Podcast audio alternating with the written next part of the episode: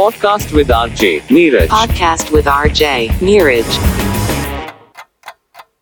वक्त के साथ हम बदलते हैं हमारे हालात बदलते हैं दिन बदलते हैं महीने बदलते हैं साल बदलते हैं। लेकिन बदलते वक्त का एहसास हमें हमारे हाथ की घड़ी से अच्छा कौन करा सकता है? आपने पर कभी सोचा है कि दुनिया की सबसे पहली घड़ी कैसी दिखती होगी? उसे किसने बनाया होगा? चलिए मैं आज आपको बताता हूँ वो घड़ी जिसे दुनिया की सबसे पुरानी घड़ी और पहली घड़ी बताया जा रहा है। दुनिया के सबसे पहले घड़ी निर्माता जो हैं, पीटर हेलन को माना जाता है। हाल ही में उनकी एक घड़ी मिली है, जिसको पोमेंडर नाम दिया गया है। इस घड़ी को दुनिया की पहली घड़ी के तौर पर मान्यता मिल रही है। दुनिया की पुरानी घड़ियों का मूल्यांकन कर रही कमेटी ने कहा है कि सेब के आकार की एक घड़ी दुनिया की सबसे पुरानी घड़ी है। और इस घड़ी की दुनिया के सामने आने की कहानी बड़ी दिलचस्प है, जो जानना बहुत ज़्यादा ज़रूरी है।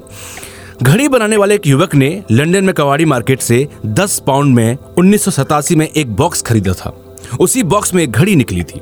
उसने एक घड़ी 2002 में बेच दी और इस घड़ी के अगले मालिक ने भी इसे किसी और को बेच दिया। आगे चलकर यह घड़ी एक रिसर्च ने खरीद ली, जिसने इस घड़ी को पहचान दिलाई। ये घड़ी कॉपर और सोने से बनी हुई है।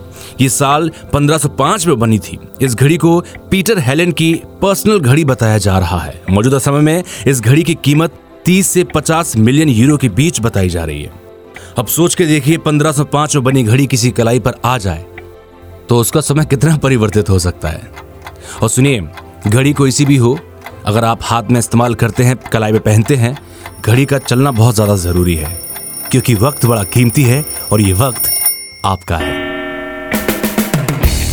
Podcast with RJ Neeraj. Podcast with RJ Neeraj.